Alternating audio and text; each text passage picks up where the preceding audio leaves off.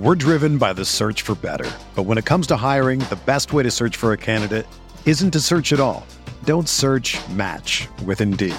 Indeed is your matching and hiring platform with over 350 million global monthly visitors, according to Indeed data, and a matching engine that helps you find quality candidates fast. Ditch the busy work. Use Indeed for scheduling, screening, and messaging so you can connect with candidates faster. Leveraging over 140 million qualifications and preferences every day, Indeed's matching engine is constantly learning from your preferences, so the more you use Indeed, the better it gets. Join more than 3.5 million businesses worldwide that use Indeed to hire great talent fast. And listeners of this show will get a $75 sponsored job credit to get your jobs more visibility at Indeed.com slash BlueWire. Just go to Indeed.com slash BlueWire right now and support our show by saying that you heard about Indeed on this podcast. That's Indeed.com slash BlueWire. Terms and conditions apply. Need to hire? You need Indeed.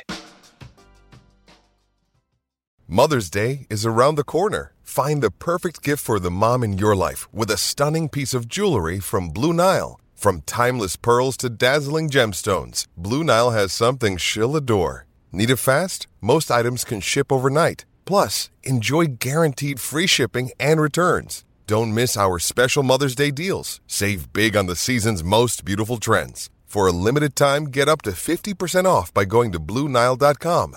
That's Bluenile.com. Experience.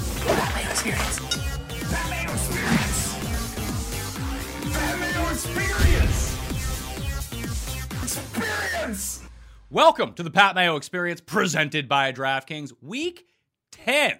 DraftKings picks and preview, stacks, and positions. You can find the cheat sheet up on DKNation.com on Saturday morning once the full injury report is released. Also, want to encourage you to subscribe to the Mayo Media Network newsletter as you will get a full injury report and all of the best optimal plays for the week in that along with all the game previews and all of the other notes from the week. Sub to mayo media network on youtube. We're still pushing for 30k subs. Smash the like button to the episode. And the biggest thing play in the pat mayo experience listeners league on draftkings. $15 to play. No rake. Three max entry. Best tournament on draftkings. Link is down in the description. Reserve your spot now before it is completely full all projections and optimal percentages now provided by runthesims.com. You want to make your own lives, do your own projections. Super easy, super customizable at runthesims.com. Use runthesims.com slash mayo to get yourself a discount off that. We finally got together for the first time in years. The last time he was on my show, I think,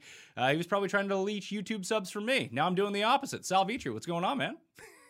What's up, man? What's going on, Pat? Yeah, it's uh it's good to be back here. It's good to be back. Happy Veterans Day to the people out there right now. And uh, way less important, but also it's National Ice Cream Sundae Day. I got a gelato shop below me, which it's a blessing and a curse. So a little bit more of a push to go there. So happy uh, Ice Cream Sundae to you, Pat. Yeah, Vet- Veterans Day in America, Remembrance Day in Canada. I feel like November 11th is just you know celebrated by the Allies worldwide. I actually have no idea what it's called in Britain, but I assume it's a thing over there as well, probably en France as well. But let's talk DraftKings slate for this week. Main slate, obviously, uh, so just the millionaire slate on DraftKings. If we're gonna stack, actually, let's start here. D'Ernest Johnson provided Nick Chubb and Felton don't play this week. I saw Brian Hill was potentially picked up as the backup for this game, and we haven't seen a lot of guys recover in time if they've tested positive to play that Sunday if it happens anytime during the week. $4,700 for D'Ernest Johnson. Looking at the optimal percentage, still early in the week, still on a Thursday. Uh, he is in 32% of optimal lineup so far. He makes essentially every lineup work. How popular is D'Ernest Johnson going to be? Yeah, I mean, early on, like 35% ownership is what I'm seeing on him right now. I think I think the name uh, people saw him on Thursday Night Football, but I think the name maybe keeps him a little bit less than this is if this was an Alexander Mattison that we got this news on in a similar price range right now. But he's going to be really popular. He looks really good. I tweeted earlier in the week. I think I'm going to play 100% of him as of now. It's just it's a tough value week, like as we go through this in general, and you'll see like through expensive stacks or just really expensive running backs all up top that you're almost trying to find value. And then we get this one thrown into our lab. So I'm going to just try not to overthink this one. And yeah, $4,700.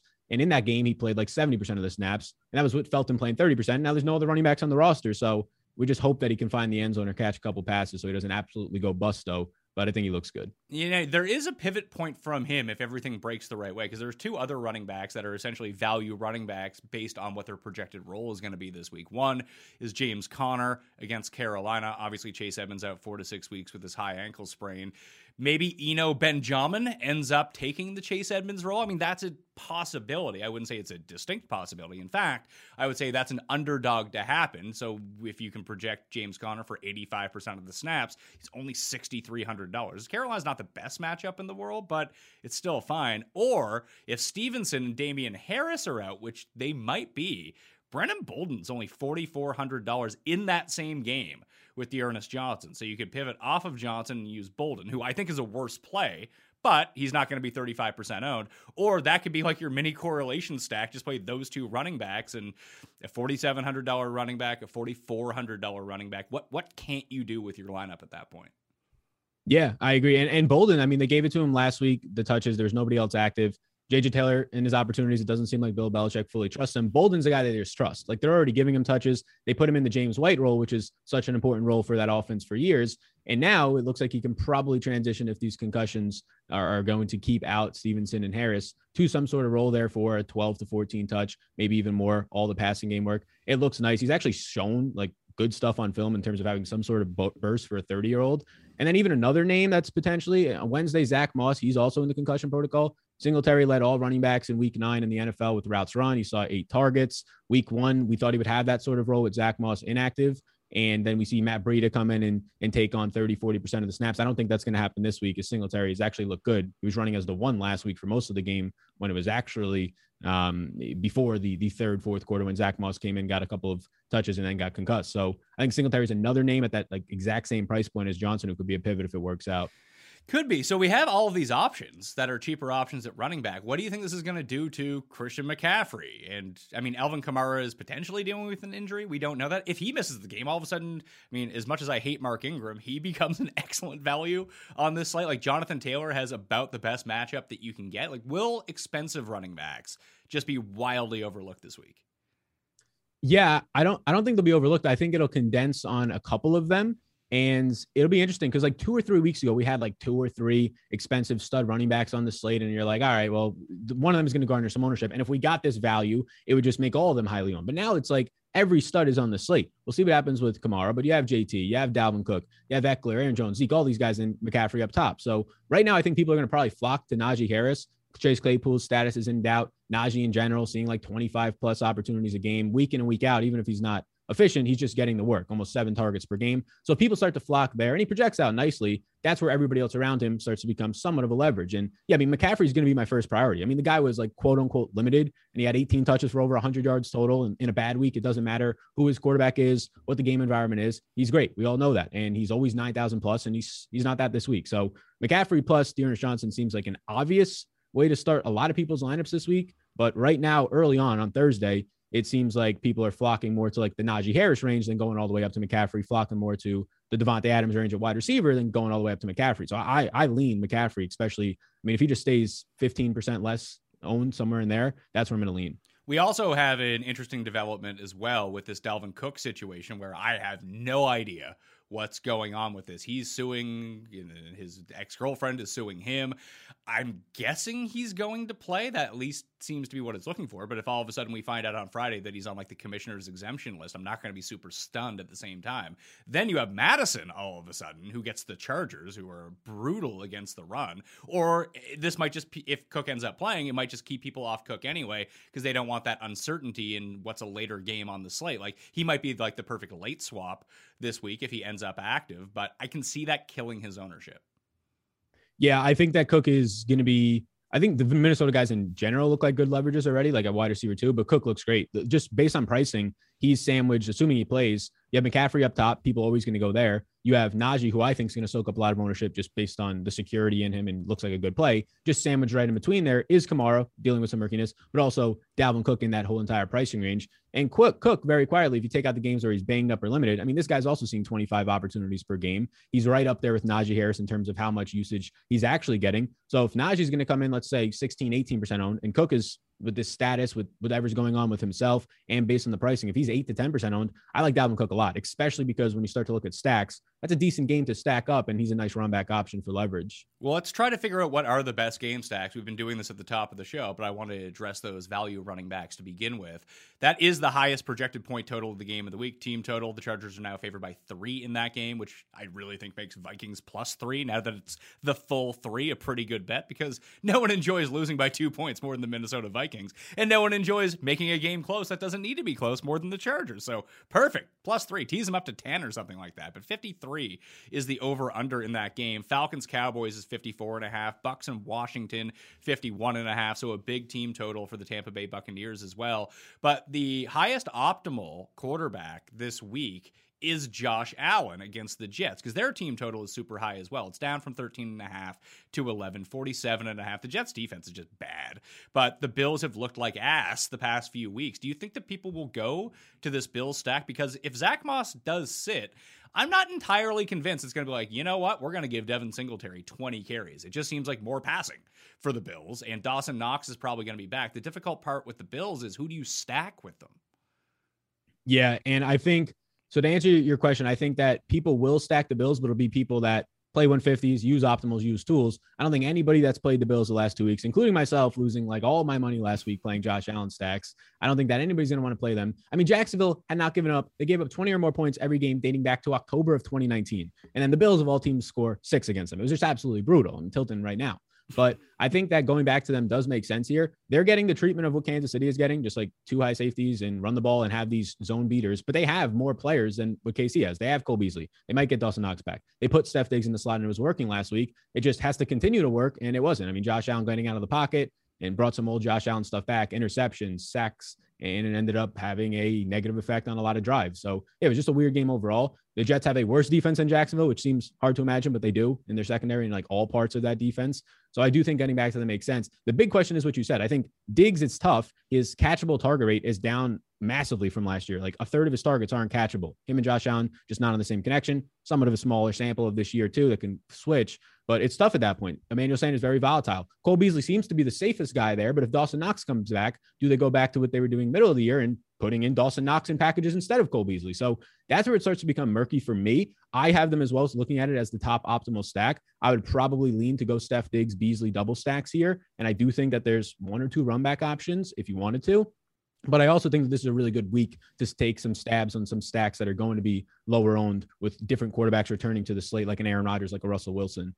Could you play it the other way and say, you know what, the Bills defense is rated number one by Pro Football Focus, but they're pretty banged up at the moment, even if they're not necessarily missing guys, that they keep having guys go to the sidelines halfway through the game. And team, I mean, Jacksonville moved the ball on them last week. It's just they're Jacksonville. Yeah. They're terrible. Not to say that the Jets are any great shakes, but Magic Mike is playing quarterback.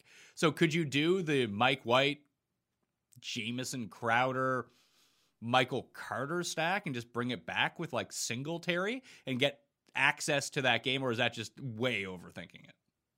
I think it's gonna be too much for me. Just just because like even when Mike White had that massive game, I think his average target depth was like it was the lowest of the week. It was like 5.2 yards per target. So there's just a very lack of big play there. So there's a lot of plays running the game overall. But if I want to stack something up, I want to have the ability to have that quick strike or at least have the thought process of just the big play down the field to get me there quickly and just some sort of upside. And like everything worked perfectly perfectly for him in that week. Lots of yards after the catch, things like that ended up working out. I'm going to think that works a little bit different this week against a much better Bills defense who can actually swarm to attack or uh, the pass catchers. You saw that happen in the Colts game while Mike White was in there, even when Josh Johnson was in there before garbage time. It's a lot easier when you have better linebackers in there to actually make these 15, 20 yards after the catch turn into two or three. And it's a totally different game script.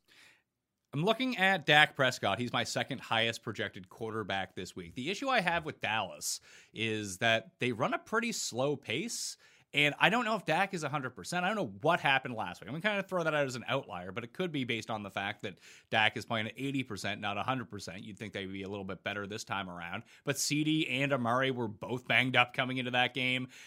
And I don't know which wide receiver is going to kind of be sacrificed here to AJ Terrell. So I find that's a difficult game to stack. I don't really want much to do with the Atlanta side of the ball as it comes as a part of a game stack, despite that being a 54 and a half total would you go with the Cowboys here and maybe do like Prescott? Cooper's good at home, so Cooper and like Dalton Schultz, or is this a running game for them? Yeah, I, I like Zeke more. Uh, I'm hoping that I can get as much leverage just from by people playing the Cowboys. So, like in 150s, 20 max, I'm going to get them. In my single entry lineup right now, I'm not going to get the Cowboys for reasons that you mentioned. I mean, Tyron Smith missed last week. That led to a ton of pressure on Dak Prescott. And that's a lot of the reason why they ended up having stalled drives. Of course, like you said, the injury might be playing a factor as well. So Dak Prescott, I think the best way to play it, if you did want to stack it up, I want Dalton Schultz in there, and then you're just kind of guessing at receiver. You have the price discount on Amari Cooper. Both of them are banged up. So I probably lean to Amari just because of the price discount. But Dalton Schultz, the first week coming out of the bye without Blake Jarwin out there, season high 93% of the snaps, season high routes run because they're down 30 to nothing, but he came out in the fourth quarter too. So there's something to that 37 routes. I do like that five plus targets in all but one game. So I'd probably be getting Dalton Schultz in there, who is a somewhat expensive tight end, which isn't always great. And then just basically guess a wide receiver. If you're playing more than one lineup, you have the luxury of filtering in CeeDee Lamb and Amari. If I had to pick one, I'd probably lean Amari just for the value. There's run back options as well, but none of them are like secure. Like you get 15 touches if you're lucky from Cordarrelle Patterson. And If he doesn't score a touchdown, that's not looking that great.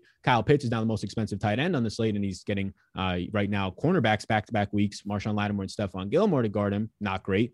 And then Russell Gage, yeah, he had a decent week last week, but he's never been any type of consistent piece, especially this year. So there's options, but this whole entire stack, this whole entire game environment, it looks great. But if it's picking up some ownership in all the spots and it seems kind of murky everywhere, it's kind of hard to pin if you're playing a single lineup. Yeah, well, getting I would assume that Trevon Diggs is going to be on Kyle Pitts this week because he is by far their best receiver. Right. And that could be good or bad though, because Diggs, for all the interceptions that he has, it does seem like he gets burned a lot of the time. Yeah, he does. He's he's the he's not the same extent of the first year Josh Norman because that was a different system, but he's like very Marcus Peters esque, very Aqib Talib esque as yeah, he's like a playmaker, he's a ball hawk. And then it's gonna it's gonna be interesting seeing into the third and fourth year. Does he develop like that lockdown game, which we've seen in some games? Like he played very well against Minnesota, didn't really get burned there, but in majority of these games he is getting burned. So like the matchup for Kyle Pitts versus Diggs doesn't actually worry me anywhere near as much as Lattimore or Stephon Gilmore, who came out of the pup list looking great. Gilmore, so yeah, I would say that run back options. I actually like Gage the most just because of what you're getting salary relief wise, but that clearly doesn't feel comfortable. No, that especially if you are playing like a single entry or a three max, that has zero written all over it. Right. Yeah, exactly. And that's, I mean, if there's ever a place to take a zero, it's in one of those tournaments, but you might end up with better options. Like Gage feels like only a run back option if you are specifically stacking this game. And even then, I'd be like, yeah, and maybe I'll go with Zaccheaus or something like that. I mean, I just probably wouldn't do it. I'll probably stay away from that one.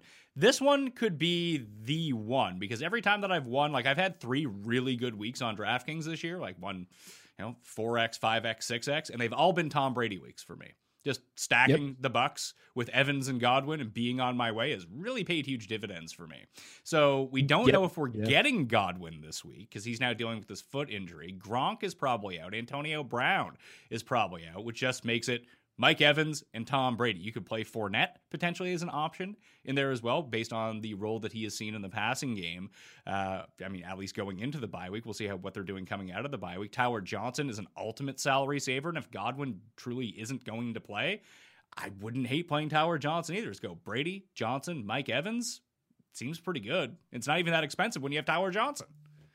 Yeah, I was gonna say like the the Brady stack to me looks the best, especially factoring in the matchup, some run back options on Washington and like all different salary ranges. So it looks like the best game environment, the best team stack. The problem was going to be like the affordability. Like if you had to go Godwin, you have to go Evans, and I, and I'm not against that with these running back values and tight end punts that you always have on the slate. But now you have to track the injury news. The big thing is going to be Antonio Brown. Like, I don't think they rushed Gronk back. They did that once. It didn't work out. Didn't make any sense. And Chris Godwin's foot thing, we'll have to watch that. Never good for a wide receiver. And I also don't like like out of all these three receivers, he's the one I like the least. Price bump up if Brown comes back, that hurts Godwin. But Brown's the one to watch. They said basically on like last Friday when they were in the bye week that he should be coming back. He still had the walking boot on on Monday. He took it off on Wednesday and missed practice. So I think today, Thursday, definitely tomorrow are going to be really big days for that. If Brown's in, he's my favorite stacking piece with it. If he's out, then yeah, I do think that I still want to go doubles because Brady had double stacks. Brady has no mobility. So I want to go Mike Evans, who is already my favorite piece to put in this if Antonio Brown is out, and then Tyler Johnson. Like Tyler Johnson, you don't love it, but 65% of the snaps in the last two games without Antonio Brown.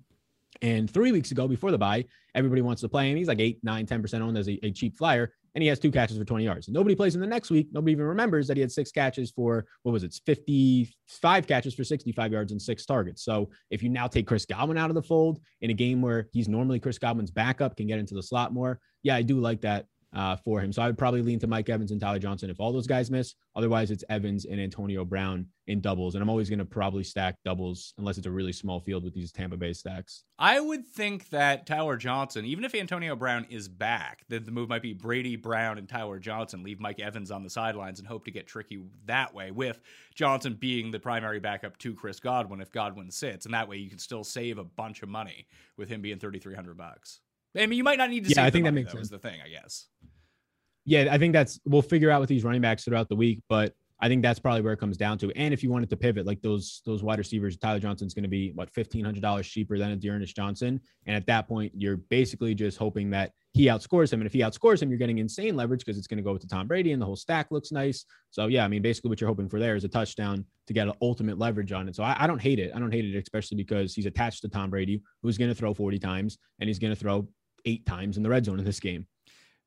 Any other ones that you can see? You mentioned the Chargers and Vikings like game situation. Obviously, we don't know exactly the injury or legal circumstances of some of these teams and who is going to be playing, and that might influence the ownership because it is on the later slate. That you know, there's 95 percent of people don't want to be like, oh, there's a guy questionable in the late games. I'm just not going to take that person, and maybe he's not going Right. to be questionable. But as we're talking about right now, like we said, we don't know as of yet. But you just go Herbert, Allen, Ekeler, Herbert, Williams, Ekeler, Herbert, Allen, Williams, bring it back with Dalvin Cook and use some of these cheap guys along the way? Or would you go to the Viking side of it and say, hey, you can still pass on the Chargers? They're still banged up in their secondary.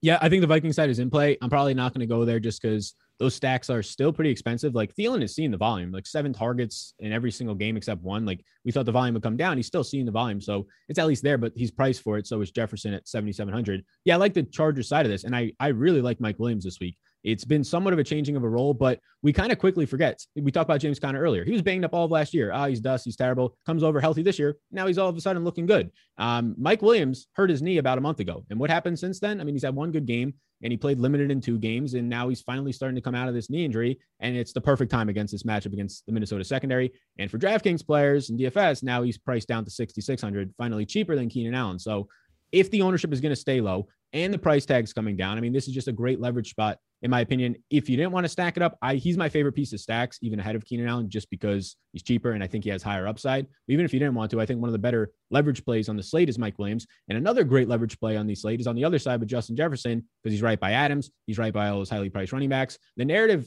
has been interesting with the Vikings, and it's happening again this week. The first two or three weeks, it's KJ Osborn. Oh, pick him up in your fantasy leagues. Oh, play him as a dart throw in DFS. He's looking good. The next two or three weeks, it's oh, Alexander Mattison. You got to play him. He's a smash. Cook's going to be out. And now it's yet again Dalvin Cook, some news coming out. It's never just been that Justin Jefferson, yet again, is having a great year and quietly doing that, fairly priced, but he's always four or 5% owned. I think that that makes him a solid leverage play and it makes this stack definitely lower owned. Um, I personally say that probably Seattle, though. I don't know your stances on that. Seattle, I think, is probably my stack I'd lean to more if I'm trying to get a little bit different. Well, you, we went to the right game, but I'm going the other side of that ball. That Okay. thi- this is the ultimate fuck you, Aaron Rodgers week, isn't it? Rodgers, Davante Adams, bring it back with DK. We are good to go. I mean, that man has had 10 days in his house alone to just think about what he's about to do in this game. He they asked him a question on the Pat McAfee show, like, have you watched extra film and things like that? And he kind of said, like, no, I'll probably start that tomorrow. That man has been grinding the second he tested positive, the Seattle Seahawks secondary, which is not good, by the way, not a good secondary. So, yes, Devon, uh, Aaron Rodgers more than likely going to return on Saturday. Um, basically, just comes down to what his conditioning is looking like. The symptoms apparently are gone. So, yeah, we'll see. I, I like the Russell Wilson side for a couple of reasons. I am concerned Chris Carson's off the IR. They don't know if he's going to play this week. I'm hoping he doesn't because this game can be very slow paced on both sides. These are two slow paced teams so far in the year. But if Carson's not in there, slight underdogs with a nice team total that usually bodes well for the underdog. And especially when you have a good quarterback like Russell Wilson, we rarely ever get Russell Wilson uh, DK Metcalf and Tyler Lockett in the 6K range. And now they're all three in the 6K range this week. So I think it's almost like a price down from what Tampa Bay is in terms of you get these elite players still a little bit priced down, not as many passing attempts, but we're going to keep hoping that that Russell Wilson efficiency can get us there. So yeah, I, I like all the stacks here. I like double stacks. If I single stacked it, it would be DK with Adams on the run back. It's just very similar to Justin Jefferson. DK Metcalf going to be 8% owned this week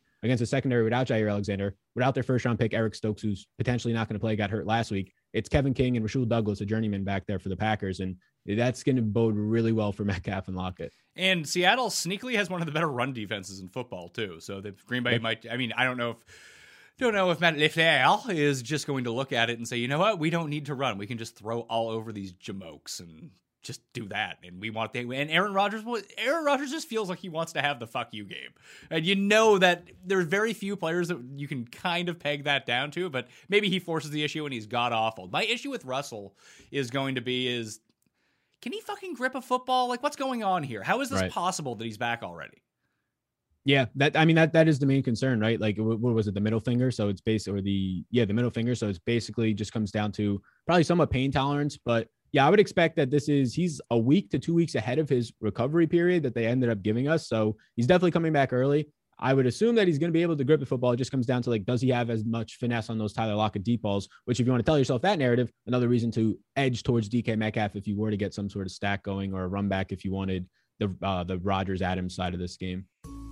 Football season's heating up, and we got the perfect podcast to deliver the scoop on all things NFL. From Amazon Music the Tom and Hawk Football Show happens twice a week and is hosted by NFL veterans Joe Thomas and Andrew Hawkins. It's your one stop shop for NFL stories, serious laughs, and a touch of bromance between Joe and Hawk. Between the two of them, Tom and Hawk have 10 Pro Bowl selections, all Joe's, and two college degrees both Andrews. But together, they're a dynamite team that'll give you an insider's look on what it's like to be in the NFL and what's going down in the league right now.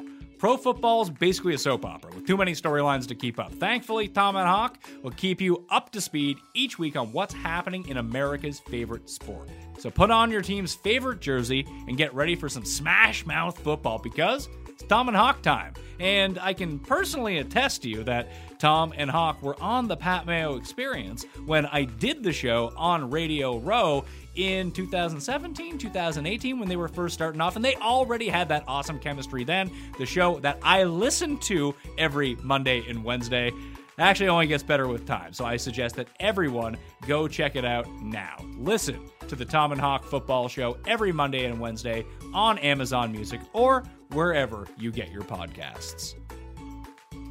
Uh, are there any like solo QBs you would think that you would potentially use? Like the the two that I could think of would be like PJ Walker starting in place of Sam Darnold. He's five thousand dollars. That's not bad uh, if you just wanted to completely punt that position, which I don't think that you need to do this week. What if like Taysom Hill gets named the starter against the Titans? That seems like a great situation, and I don't think you would want to stack him with anyone. Yeah, I wouldn't want to stack him with anyone. That would be like very contest specific. If I was playing like some small field single entry three max, I would consider Taysom Hill. Otherwise, I wouldn't. Like, I just would want more correlation in like a larger field. Even if it's like a 5,000 person tournament, I probably still would go away. That's more so like a 500, 200 person field, just hoping that correlation doesn't matter as much to try and beat more people ahead of you if you're talking game theory wise. And all you need from Taysom Hill is like an 18 to 20 spot. And you go from there on the savings that you have, especially in a week where we're going to have some savings at running back. But outside of that, there's still not a lot of savings at wide receiver that's secure at all. And other than D'Ernest Johnson right now, there's not much savings at running back. So let's talk solo running backs. We went over D'Ernest Johnson. He's a play. Brandon Bolden, Devin Singletary, based on the right injury news, become plays down in that region as well. James Conner at 6,300 bucks. I think we've narrowed down where the savings running backs are going to be. We've talked briefly about these expensive guys as the one offs. I'm kind of with you that Najee is likely going to be the one that people gravitate towards $7,900. Can't fault anyone for that one. It's uh, a, here, here's 30 touches against Detroit. Let's go. And I don't think the Claypool is going to play here. So that just makes way too much sense. You had mentioned Ezekiel Elliott at $7,000. I don't know what I want to do up here. Like I'm such I'm such a slut for McCaffrey every time that he's in that's just like, yeah, I'll I'll roll the dice that he gets 20 touches this week and that'll be good enough to beat everyone. Ken, his biggest issue is just like he's gonna have the three touchdown games, but I feel like out of all the elite quarterbacks that we've dealt with over time, that he just scores fewer touchdowns than everyone else for the amount of opportunities that he gets. Like no one loves getting stuffed from the three yard line outside of Nick Chubb more than Christian McCaffrey does on the ground. Like it feel and this could be completely off base. It's just from watching him play. It just feels like he gets stuffed all the time. Yeah, I mean, it's like the last what two years we've had like five or six games of this, and he just hasn't scored as many touchdowns as his massive year before that, when it was like every single week he was scoring one to three touchdowns and burying me when I wouldn't play him at ten thousand dollars. And the nice thing is we don't have to play him at ten thousand dollars, and everybody doesn't want to play him this week. So I do think it's a lot of yeah, just him being injured and him not being out there as much. He was literally limited last week and he got 18 touches. Like they're not keeping Chuba Hubbard involved. They're not going to do it. I don't care if it's PJ Walker back there. We had the Will Grier days of him still putting up 30 bombs when his team scored three points against the Falcons. Like it, it just doesn't matter who's in there. So if this, like right now, I see 8% ownership. It's early in the week. If that's going to be 8% ownership on Christian McCaffrey, and he's now going to see his normal role of 24, 25 opportunities. I mean, the guy was seeing 30 opportunities a game the first two games of the season, and he was absolutely smashing without the touchdowns. So, yeah, he's going to be that guy that I go to up there. Like Jonathan Taylor just looks like such a solid play. The price point's fair for what he's doing, but the ownership's there, the price is there. I mean, 10 and a half point favorite, everything looks nice. But for $300 more, I can get McCaffrey at lower ownership this week. It's, it's just hard right now not to go there. Even if it was similar ownership, I still go there. So, yeah, out of all these guys above 7K, I'm going to go to all the way up top to Christian McCaffrey right now. Zeke would be that other guy, like you mentioned, that I would trend towards just 20 opportunities per game. Nice environment overall. In three quarters last week, in the worst possible game environment, down 30, still scored 13 fantasy points. He's just very involved in both the receiving game and the red zone. And those are the things that you want from a running back. What are we doing with Kamara? He didn't practice on Wednesday. Obviously, we'll have to check the injury report because if Kamara doesn't play, Mark Ingram's forty five hundred bucks against a pretty pitiful Titans run defense. But if Kamara is in, like no one was going to use him anyway. And now with this injury news, no one's going to use him at all. Like if you're projecting McCaffrey for eight percent ownership, what's Kamara's ownership percentage? Like two percent? Yeah, like right now, like four or five percent. I had it at eight percent yesterday, and I'm gonna update it today. It's probably gonna be like four or five percent based on this news. It's tough with Kamara though because you like you had Tony Jones hurt earlier in the year. Kamara was seeing these massive workloads. Jameis was in there, so two positives, right? Now Jameis is down, and you have Mark Ingram back there who knows the offense. And Ingram's played what 29% of the snaps and 26% of the snaps, the highest for a backup in this backfield since. He had 14 touches alone last week, which again, that Kamara injury might have sustained in the game leads to that. But I do think that Ingram's going to be in there for 30% of the snaps. Even if Kamara plays, maybe they say, all right, let's give him 35, 40% of the snaps. It just makes him look a lot worse. Like he's not this same $8,200 running back we were getting three weeks ago when it was a totally different quarterback and they had no backup back there. Like he was playing 85% of the snaps, similar to a Najee Harris role. So it's tough for me to want to go there relative to Dalvin Cook's 25 opportunities a game, Najee, McCaffrey, these 25 opportunity game running backs. If I can only give uh, Kamara at this point like 18 opportunities. Well, if you can pick the right week, that means there is one running back who I'll probably end up going to to be one of the better leverage, I think, running backs of the week. It's $6,800. Jamaal Williams still isn't practicing with his thigh injury. And it seems to be like good week, amazing week, like mediocre week for DeAndre Swift. And people will see Pittsburgh's defense. They won't want to play anyone on the Lions against him. But if Jamaal Williams is out again, I know that that, that doesn't mean that DeAndre Swift is going to get 85% of the snaps. But if he gets like 75% of the snaps against the Steelers, that could be like 12 catches in this game. Yeah, I think that Swift in this range in general, whether it's like uh, James uh, Robinson's in this range if he plays, Fournette to an extent, the fact that people are going to pay down at running back in one spot and then pay up to those guys that we were just talking about, it's going to leave this middle range of the 6K range, parts of the 5K range, just completely barren with like four or 5% less than that ownership guys.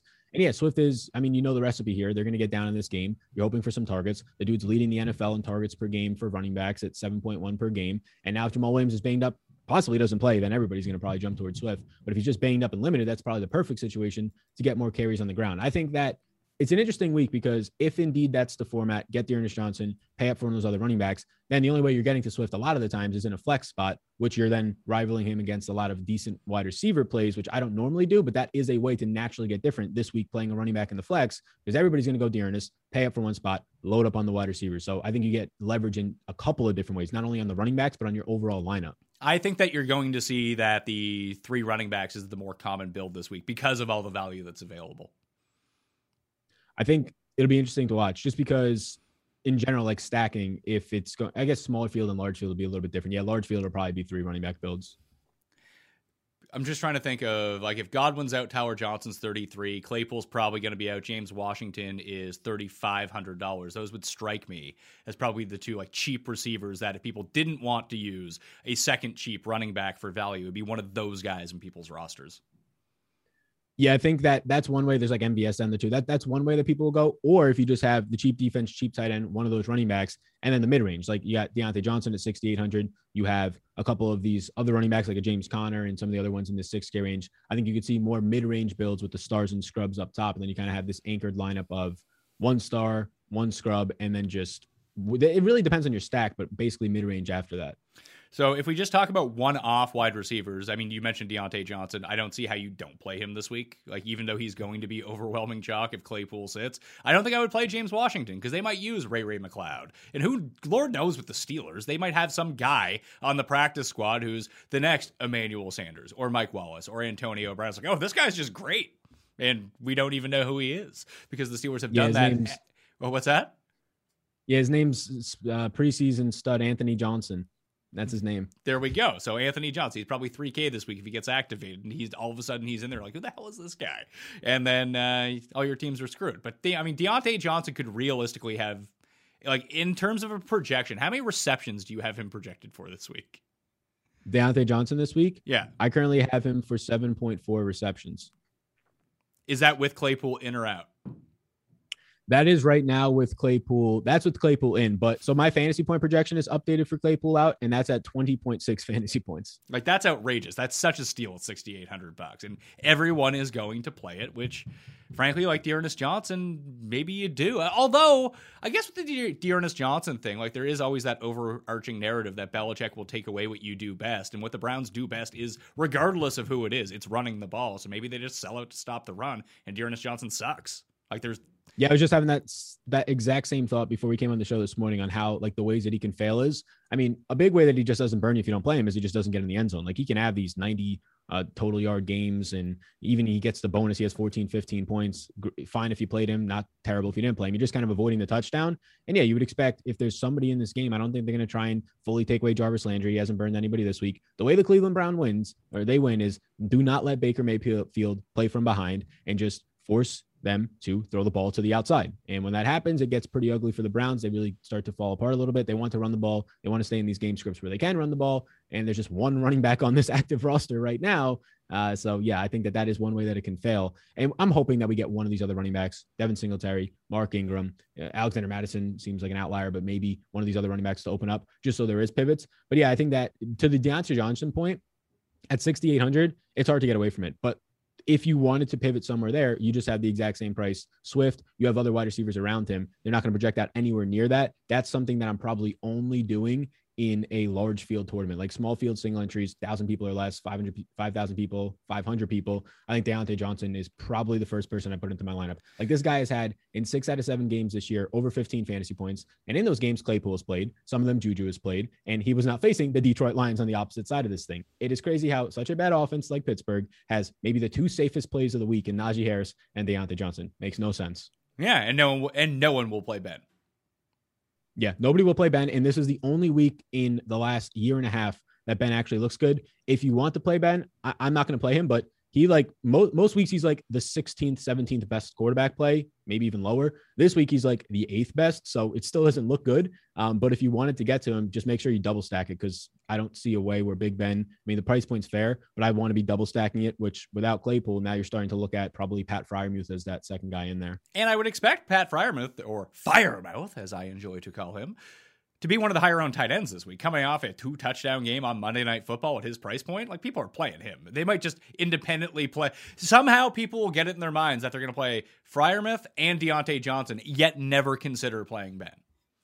Yeah, I, I, everybody. I think everybody's going to do that. I think a lot of people. Um, there's going to be more lineups that have that build than with Ben, and I think Ben will be four, four, maybe even five percent owned this week, which would be high, like double than he's ever been. But all those other guys, Freiermuth be 12, 15 percent. Diontae will be close to 20 percent. So yeah, it'll be pretty high. But yeah, Freiermuth tight end one last week, tight end three the week before. The the rookie is no longer a surprise. I mean, the only thing that comes is if Eric Ebron does return this week, but I don't think he's taking that role back over. And the added bonus that Claypool is out, you're going to see just a ton of two tight end sets already. Yeah, I think that he's now clearly the tight end one on this team. I mean, Ebron had what like four catches on the year before getting hurt, and Freiermuth's had that last week alone. Freiermuth has essentially just taken the role that Juju plays. Like as soon as Juju went out, Freiermuth was like, "Yeah, you don't need to block anymore, man. Just take Juju's spot on the field. Go stand over there, and we'll throw you the ball in the end Yeah, which zone." is yeah, which is clearly a massive role for Big Ben. Like he always keys in on that, no matter who it was. Like dating back to the Heath Miller days when he was playing the exact same role. So could we do Ben Johnson, with DeAndre Swift? Like why not? Ben, John, yeah, yeah. That's I mean, if you wanted to play Big Ben, this is the week to do it. Like if you like, a lot of people hit me up a lot wanting to play Matt Ryan, like um, the, the just the pocket passer who one to three times a year gets you there.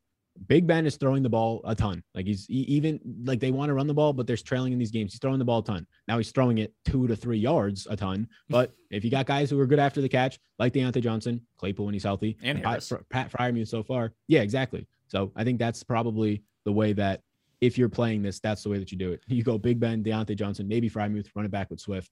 That is that is risky, but that's exactly what you want to do depending on the contest you're in. Yeah, the the issue becomes that maybe both these offenses are just god awful, and there's like 13 points in this game because that's that feels like the more likely scenario. Like if I was to play Big Ben, let's say a hundred dollar single entry, and do that build, like I guarantee you that the winning that the score of this game is 17 to nine, and everyone has like five fantasy points. Yeah, I mean that, that's the thing is like the actual amount of offense that Jared Goff is going to be able to push is what you want from DeAndre Swift, just like these checkdowns, and that's good for him individually. There's your leverage if you want to do that as a one-off. Yeah, the problem becomes like Big Ben in this game. This is like a screaming. He throws 30 times. He has 240 yards. Maybe he gets you two touchdowns. You need Big Ben double stacks to be hitting you even at the price tag for 24 to 28 fantasy points if you actually want to have a chance at placing in the top 10%, let alone winning contests. So that's where it comes down to. So like, yeah, I think he's probably the eighth best quarterback on the slate. I'm not playing him this week, but if there was ever a week for a Pittsburgh fan out there to try and hit the Milly Maker with Big Ben, this would be the week. So Diontae Johnson is like a lock button at 6,800 bucks. And, but the issue is like you then have two really good, like you talk about pivots. There are really good pivots off of him or just play them together if you wanted to. Because Mike Evans is 69 and DK, who we've already mentioned, is 68. Like I think those are two really strong plays as well. I'm curious to know what your projection is for one of my favorite receivers for the rest of the season. In my rest of the season rankings that I did on Monday with Meany, I had him number three at wide receiver. And now we're in a perfect situation to play stud receivers where he's right next to someone else who's in a fantastic spot, who everyone is probably going to play. He is an excellent receiver with a target share on his team of like 35%, potentially even more, depending on how this game goes. And he has a terrible matchup. And I don't really care about matchups when it comes to receivers. Good receivers, by and large, are just going to win those a lot of the time. What's your AJ Brown projection? Oh yeah, uh, 17.8 fantasy points for AJ Brown. That is, I I think that better than these Big Ben stacks. These Tennessee stacks are somewhat appealing. It's just hard to get the full thing going, like double stacking it. But AJ Brown, 17.8 fantasy points. I have him right now for 8% projected ownership. I think he looks like a solid play. He's going to be half the ownership as Davante Adams. The problem for me is I just prefer Justin Jefferson, like the similar ownership and similar projection as well, but can get into stacks more. I personally like his matchup more. So that's where I'm at. But yeah, AJ Brown, but each of the last four or five weeks, 30 to 35% target share. These are in games, by the way, that they somehow continue to win. The Chiefs, um, the Bills, the Rams, and the Colts in there, all good teams, all playoff caliber teams, some of the best teams in the league. They continue to win. And a lot of these games, they're leading in those games. They've had Derrick Henry in the majority of those games. So now, once if they get into a script this week where they're down a touchdown, down a touchdown for a good amount of the game, it's going to happen at some point this season. These 30% target shares that are resulting in like the eight to nine target games, he's going to pop off for a 14 target game. So AJ Brown is terrifying to not get a lot of. Like as of right now, if I was to run this, I probably wouldn't get a lot of him because I'm not stacking up that game. And what I'm going to get is probably more Adams and probably more Jefferson at a similar price tag. If we were going to play one offs who are cheap, I think we kind of mentioned the big two James Washington, if Claypool doesn't go. I don't have a ton of interest in that. I do have a ton of interest in Tyler Johnson at $3,300 if both Brown if Brown, Gronk, and Godwin all miss it, it really just comes down to Godwin. If Godwin misses that game, I really like Tyler Johnson at $3,300 and he saves a ton of money. Outside of that, on the cheap side, I'm not seeing a ton of like great value from like below $6,000, unfortunately. Maybe it's Cole Beasley against the Jets. Like projections love Jarvis Landry every single week, but he just turns Yeah. out not to be good. I'll probably continue to play him because I'm just such a sucker. It, it'll happen once at some point in the season. Um, Maybe it's finally the time that people look at the projection and are like, you know what? I'm just not doing it this week. I can't do it. But he's he's really the only guy there outside of Peoples Jones. I just don't see the Patriots getting burned like deep down the field, which is where Peoples Jones is going to kill you. Yeah, if, if you want Jarvis Landry this week, just take the discount of four hundred dollars and go to Jakobi Meyers. To me, they're like the same person. They play in offenses that don't want to pass the ball a lot. They're both seeing like twenty five to yeah, like right around a twenty five percent target share, but that's resulting in like five or six target games. Jakobi Meyers last week did nothing, but he only ran nineteen routes because they were smoking Carolina. So if you want the Jarvis Landry play, I think you just go right down to Jakobi Meyers at $4,800. And at the exact same price tag, even though I think Jakobi Meyers is a solid play, I think I like Crowder. You get him in runbacks. He's seen six targets in every game. Mike White ended up throwing his way eight times in that game, nine times overall he was targeted in that game. So Crowder would be probably my main run back in those stacks, which gets me a little bit more ownership naturally to him. So I think that's probably where I'll get the most ownership to. But yeah, after that, there's not much in that range. I mean, we'll see what happens with Corey Davis to keep going on to the Crowder news. Denzel Mims is on the COVID list, makes it look a little bit better for all those receivers. Elijah Moore gets on the field more if you wanted to go there. But other than that, not much. I mean, you can punt like MVS in those Packers stacks, gonna gonna or just one offs. It'll work three times a year for you, but not much below 6K other than that. Jeudy, 5,300, uh, 19 targets on 72 routes so far this year. Really taking things away from Sutton at this point. But Noah Fant returns this week. So, how's that going to impact things? That's why it gets murky. That's why D'Ernest Johnson will be 40% owned. It's true. Uh, I actually prefer Landry to Meyers for one very specific reason. It's not that Meyers can't score touchdowns. Eventually, he's going to score a touchdown. It's just when Landry goes big, he goes really big. Like, even last week, there was a reverse pass play at the goal line for Jarvis Landry. It just didn't work. Yep. Like, they actively find ways to get him the ball with scoring opportunities where that just doesn't happen for Jakobi Meyers.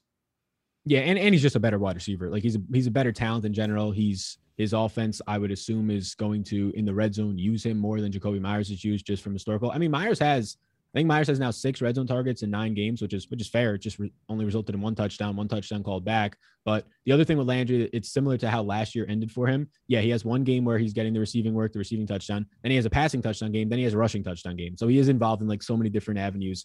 And then the obvious thing that Odell's not there anymore, so even more concentrated on the middle of the field where Landry will be, and the tight ends have just been non-existent. So it's kind of his playground.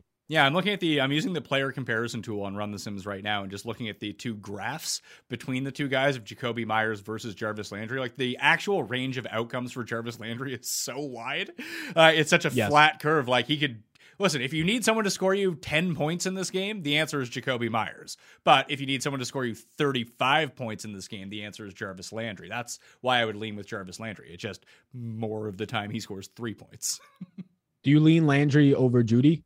For a hundred dollars less? Yeah, I just I don't have any sort of read on that Philly Denver game. Like again, that that's one that could be a legit shootout or be 10-7.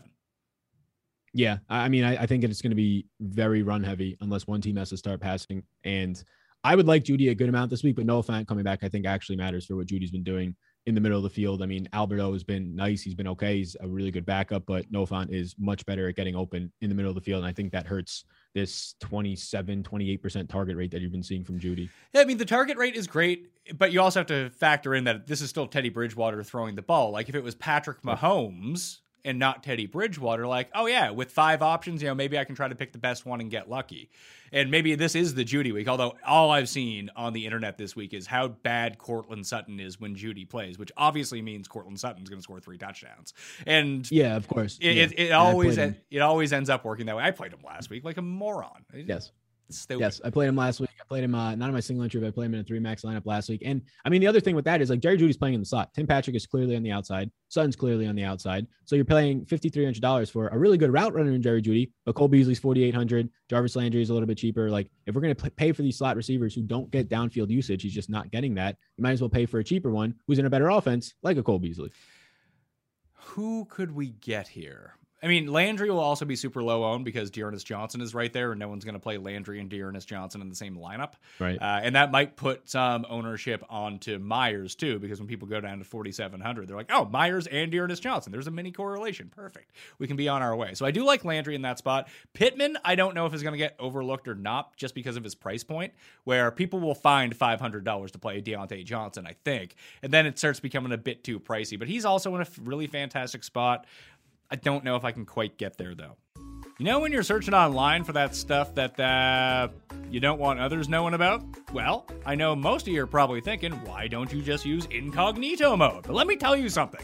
Incognito mode does not actually hide your activity. It doesn't matter what mode you use or how many times you clear your browsing history, your internet service provider can still see every single website you've ever visited. That's why even when I'm at home, I never go online without using ExpressVPN. It doesn't matter who your service provider is. ISPs in the United States can legally sell your information to ad companies. ExpressVPN is an app that reroutes your internet connection through their secure services so your ISP can't see the sites that you visit. ExpressVPN also keeps all of your information secure by encrypting 100% of your data with the most powerful encryption available. Most of the time, I don't even realize I have ExpressVPN on. It runs seamlessly in the background and it's so easy to use. All you got to do is tap one button and you're protected. ExpressVPN is available on all your devices phones, computers, even your smart TV. So there's no excuse for you not to be using it. Protect your online activity today with the VPN rated number one by CNET.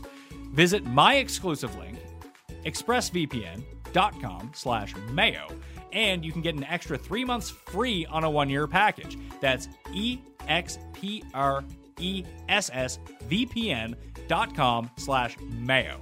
expressvpn.com slash mayo to learn more.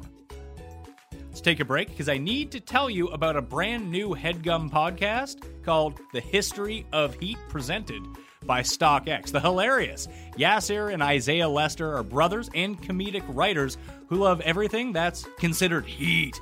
If you're wondering what heat is, well, Heat is what's cool, whether it's sneakers, art, skate decks, streetwear, even video games. Every episode, Yassir and Isaiah are joined by guests like Langston Kerman, Vashtie Kola, Steve Barrett, to name a few, to discuss and share never before heard stories about some of the most hype and influential brands. They'll talk about everything from Nike to Marvel to Supreme to Crocs and Travis Scott collabs.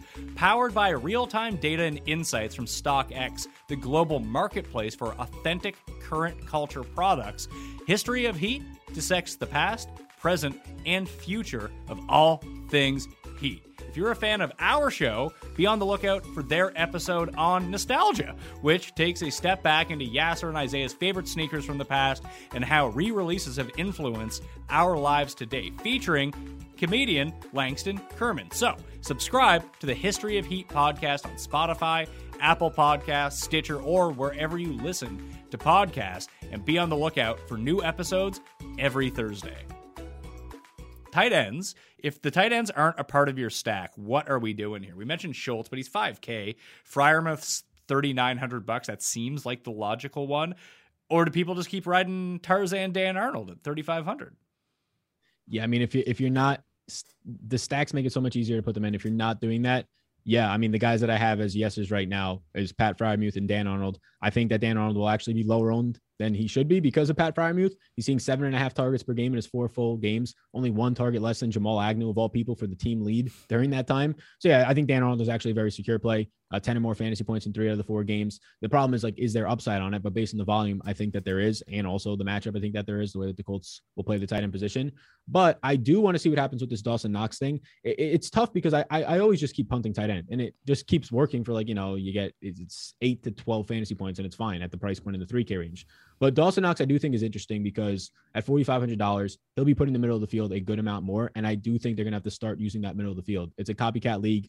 I expect the Jets to play two safeties, which means attack the middle of the field. And if Dawson Knox is back in this game, he, I mean, you had Tommy Sweeney the last couple of weeks, 33 routes last week, doing absolutely nothing. Why? Because he's Tommy Sweeney. Like Dawson Knox is going to get open. He's going to have some red zone usage. And it doesn't have to be in a stack. It's nice if it is, but I think that's a one off spot with his murky status. If he is indeed active, I think you probably find yourself with a 2% Dawson Knox on your hands who has massive weeks. You saw three, four in a row and red zone upside in that offense. I like that. I like that a lot. He is a bit pricey, but I think I'm okay with that. Yes. That absolutely just squashes his ownership. The other options, I think, if you're going to punt, you could use, I mean, Trautman is starting to look like the player that people thought that he was going to be in July, and he's only 3000 bucks against Tennessee. I don't love that. You have both Tampa guys. If everyone's injured on Tampa, OJ Howard and Cameron Brate are both 2700 bucks.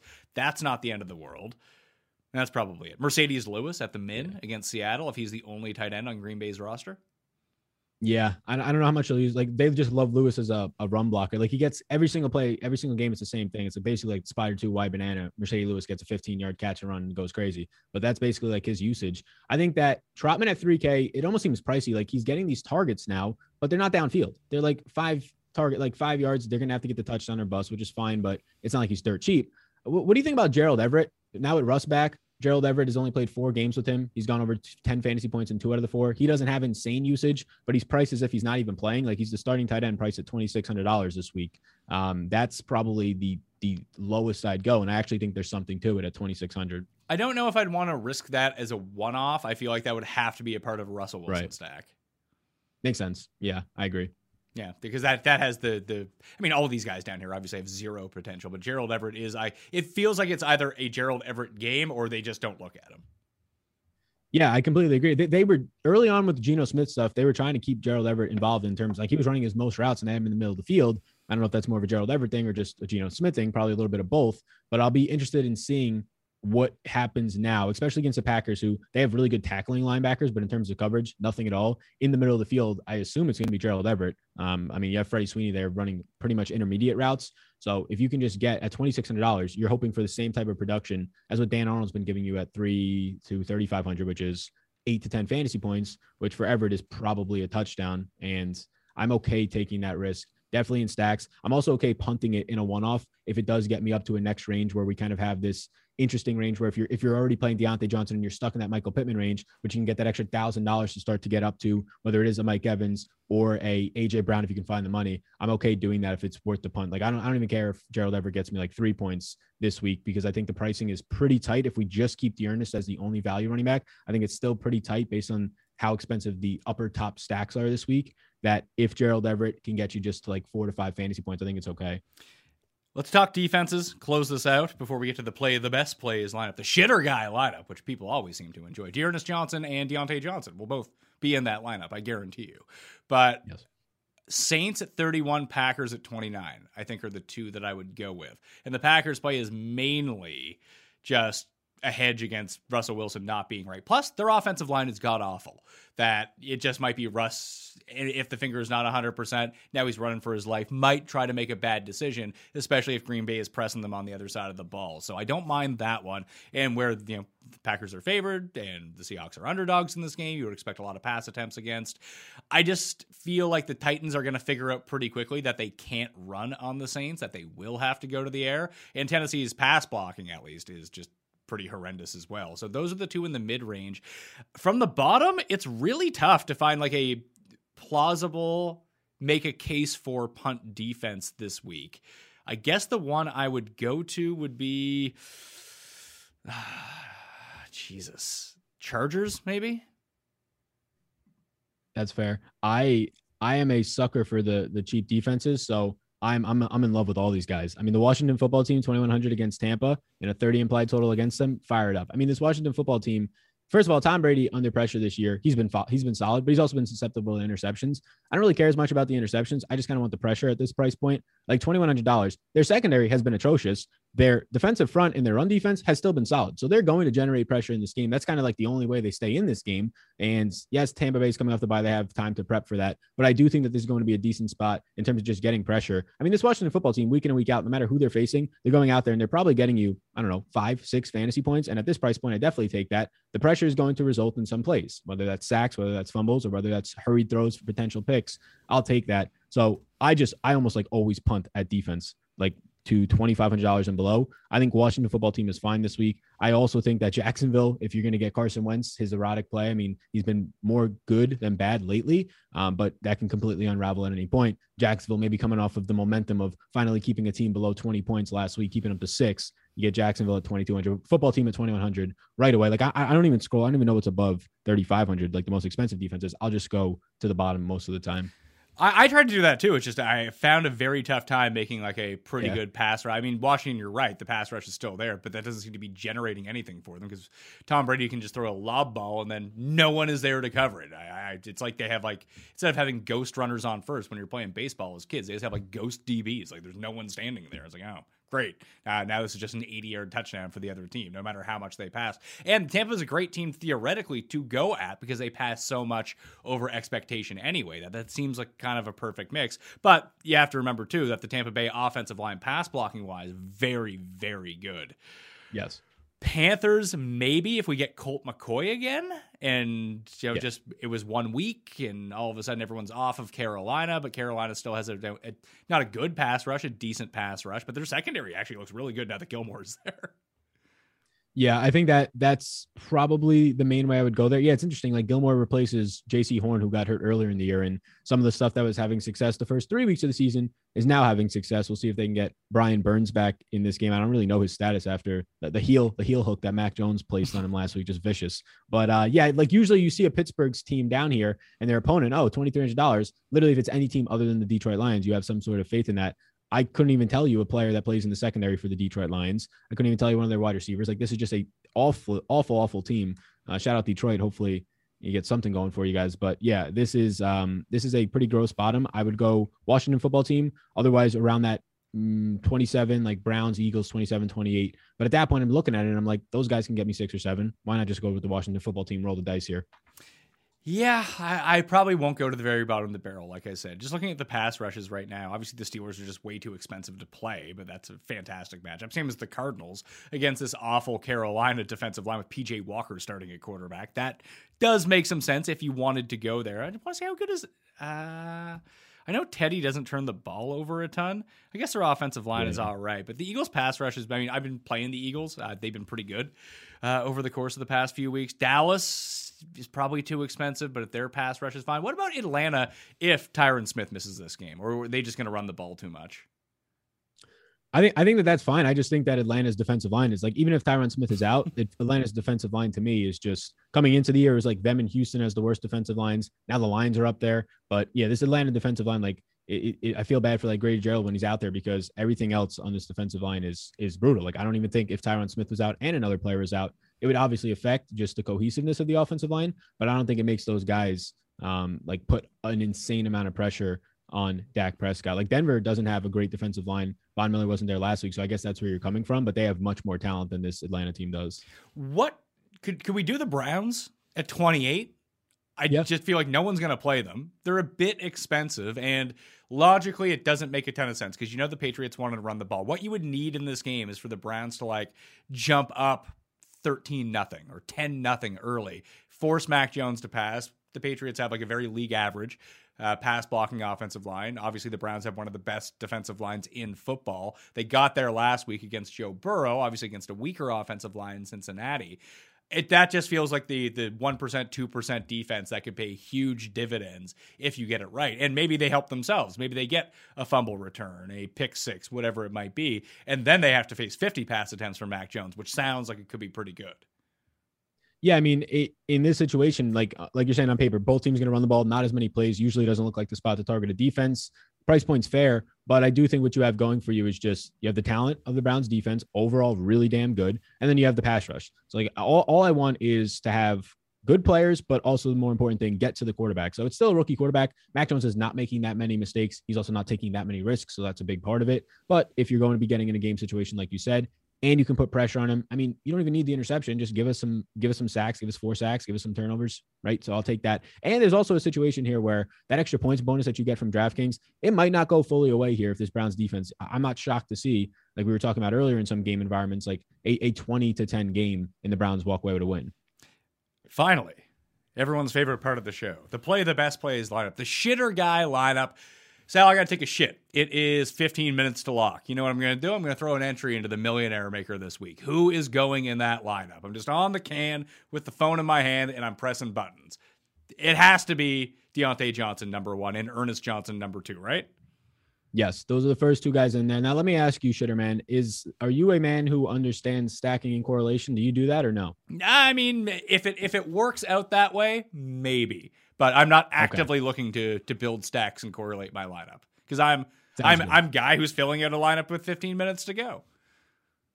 I like that. Then, if that's the case, we didn't talk about in this whole show, but this is like the only format where he actually comes in play at quarterback is Jalen Hurts. He's let us down the last two weeks. He's only thrown 14 and 17 times. That's got to change at some point. Get back up into the 25 30 range, get back up into scoring 20 fantasy points every single week at 6,500. Is he, is he a guy that guy in the shitter looks at and goes, you know what? I like that guy. That guy's got no, a lot of grit. No, no, no. Two bad weeks in a row. I, I heard on the internet somewhere that he might get benched soon. Can't play that guy. Okay. Okay. So if that's not him, then what about the man last week who won slates? He won it last week for everybody. Why not win it again for me this week? And oh, look who's coming to town. A team that continues to give up a ton of points to the opposing defense. DraftKings shows us as the 31st worst defense right now. Justin Herbert, quarterback. Yeah, Let's do it. Justin Herbert, quarterback. He's in. So that gives us Herbert, Diontae Johnson, D'Ernest Johnson as the start. We have 5,200 left. Who's the chalk tight end? Is it Freiermuth? Yeah, I mean, look, this is the rookie tight end. Second round pick. Nobody really talked about him coming out because Kyle Pitts was the second coming. But now you get a $3,000, $2,000 price discount on the man who's better than Kyle Pitts and Pat Freiermuth out of Penn State, at least these last two weeks. So, yes, Pat Freiermuth, I just watched him with my buddies. We were on Monday Night Football. Now I'm on the toilet making a lineup. That man scored two touchdowns and he's this cheap. Got to put him in the lineup. I think we go with, oh, James Conner is going to be like the, the second coming here. And obviously, I like the Steelers. I, I, probably shitter guy probably doesn't want to play three Steelers in his lineup and use Najee Harris. So James Conner makes a lot of sense here at sixty three hundred dollars. That keeps us around fifty two hundred dollars as well. Now we need to start saving some money. Because uh, what do we do with our other two wide receiver spots and our flex position? Like, where are we saving the money there? Yeah, I think that yes, James Conner, great. He scored 40 points last week. The uh, leads the NFL in touchdowns, fellow shitter guy. I don't know if you knew that one, but yes, I would say other wide receiver spots that we can go to here. We need to start saving some money, like you're saying. So we start to slide down a little bit, right? We start to slide down and we start to hit this range of guys where, okay, I've heard this guy's name before. He was all up in the news during the offseason of, you know, uh, vaccination status, not hating it, all this stuff. And then he deletes his Twitter and he's all of a sudden great. And now the narrative is if you don't have Twitter, you're a great player. So after having 11 targets in each of his past three games on average, I'm going to go to Cole Beasley because the New York Jets just stink. They absolutely stink. And even in a game last week where he ended up having Cole Beasley uh, or his team not play well, Cole Beasley still comes out of there and he does something good for you. He's the only guy in this team I trust right now as a shitter guy. I'm going to take Cole Beasley here at 5,200. Okay, Cole Beasley. He's in at 5,200. That means we have $5,300 left. Now, shitter guy's looking, it's like, well, I don't even know how much I can afford at flex or wide receiver. Maybe I should pick a defense and figure that out next. Shitter guy's not necessarily going to punt at defense. He's just going to take the most logical defense for almost any price point because hey, even a $3500 Buccaneers team, you know, it's 3500 bucks. That's way less than the receivers and the potential flex plays that I have left. So, where do you think who's the cheapest logical defense that shitter guy can go to this week? I think that the cheapest logical defense, if I'm looking at this for the first time and just scrolling down, I'm probably thinking that it's the Browns defense at $2,800 against Mac Jones. I know the Browns defense. I know that that guy, Myles Garrett, hit a guy in the head with a helmet one time and that he's really mean. I know this Browns defense in general generates a lot of pressure. They're always talking about how good their defense is, their offensive line, defensive line. I think that the Browns defense at $2,800 against a rookie quarterback with a low scoring game yeah, I'll take that. So that gives us sixty five hundred dollars now for a wide receiver and a flex spot. That means we can We're afford. We, do we just take Mike Evans because it feels like with all these other injuries, he's the one guy who's not injured. Yes, I, th- I think there's two spots where shitter guy's going here. I think he's going to go balanced, and you get the touchdowns. Mike Evans, we this guy loves catching touchdowns. He's great, man. Every single year, thousand plus yards. We love this guy. Or I think we look at it and go, eh. I mean, Christian McCaffrey. Uh, he's he's he's fantasy pick number one overall every single year. He's finally healthy. Last week he had 100 plus yards and nobody even knew it. He's just doing whatever he wants out there. If I play him, I have what four thousand forty six hundred dollars left, maybe we start to roam around there. So where's Shitter guy leaning? Is he leaning to pay up and then go cheap, or is he trying to get to two value guys or mid range? I don't know if there's a. I, I would say yes. Get up to McCaffrey. Get up to one of these stud running backs, or get up to Davante Adams, whoever it might be if there was someone at I mean, there is someone down there. Let's let's see if this works. I was going to say Mike Evans, but let's say we use Davante Adams instead. Put in Davante Adams, fifty one hundred dollars left for a flex. That gives us who are the running backs down here? Like I heard, I mean, Jordan Howard scores touchdowns every single week. He's forty nine hundred bucks. Adrian Peterson, week two, although Saints defense is never really anything that we want to go with. It's probably Devin Singletary, or I was actually thinking Brandon Bolden if that was going to be the case. Although playing a running back against my defense isn't the optimal move, I suppose. But I think you could get to Davante Adams or not, based on a bad week, and get up to even Christian McCaffrey, like you said. Do you think Christian McCaffrey or Jonathan Taylor will be more popular this week?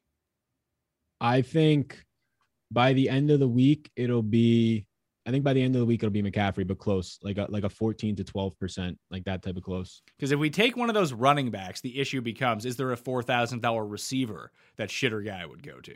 And I don't know There's, if there is.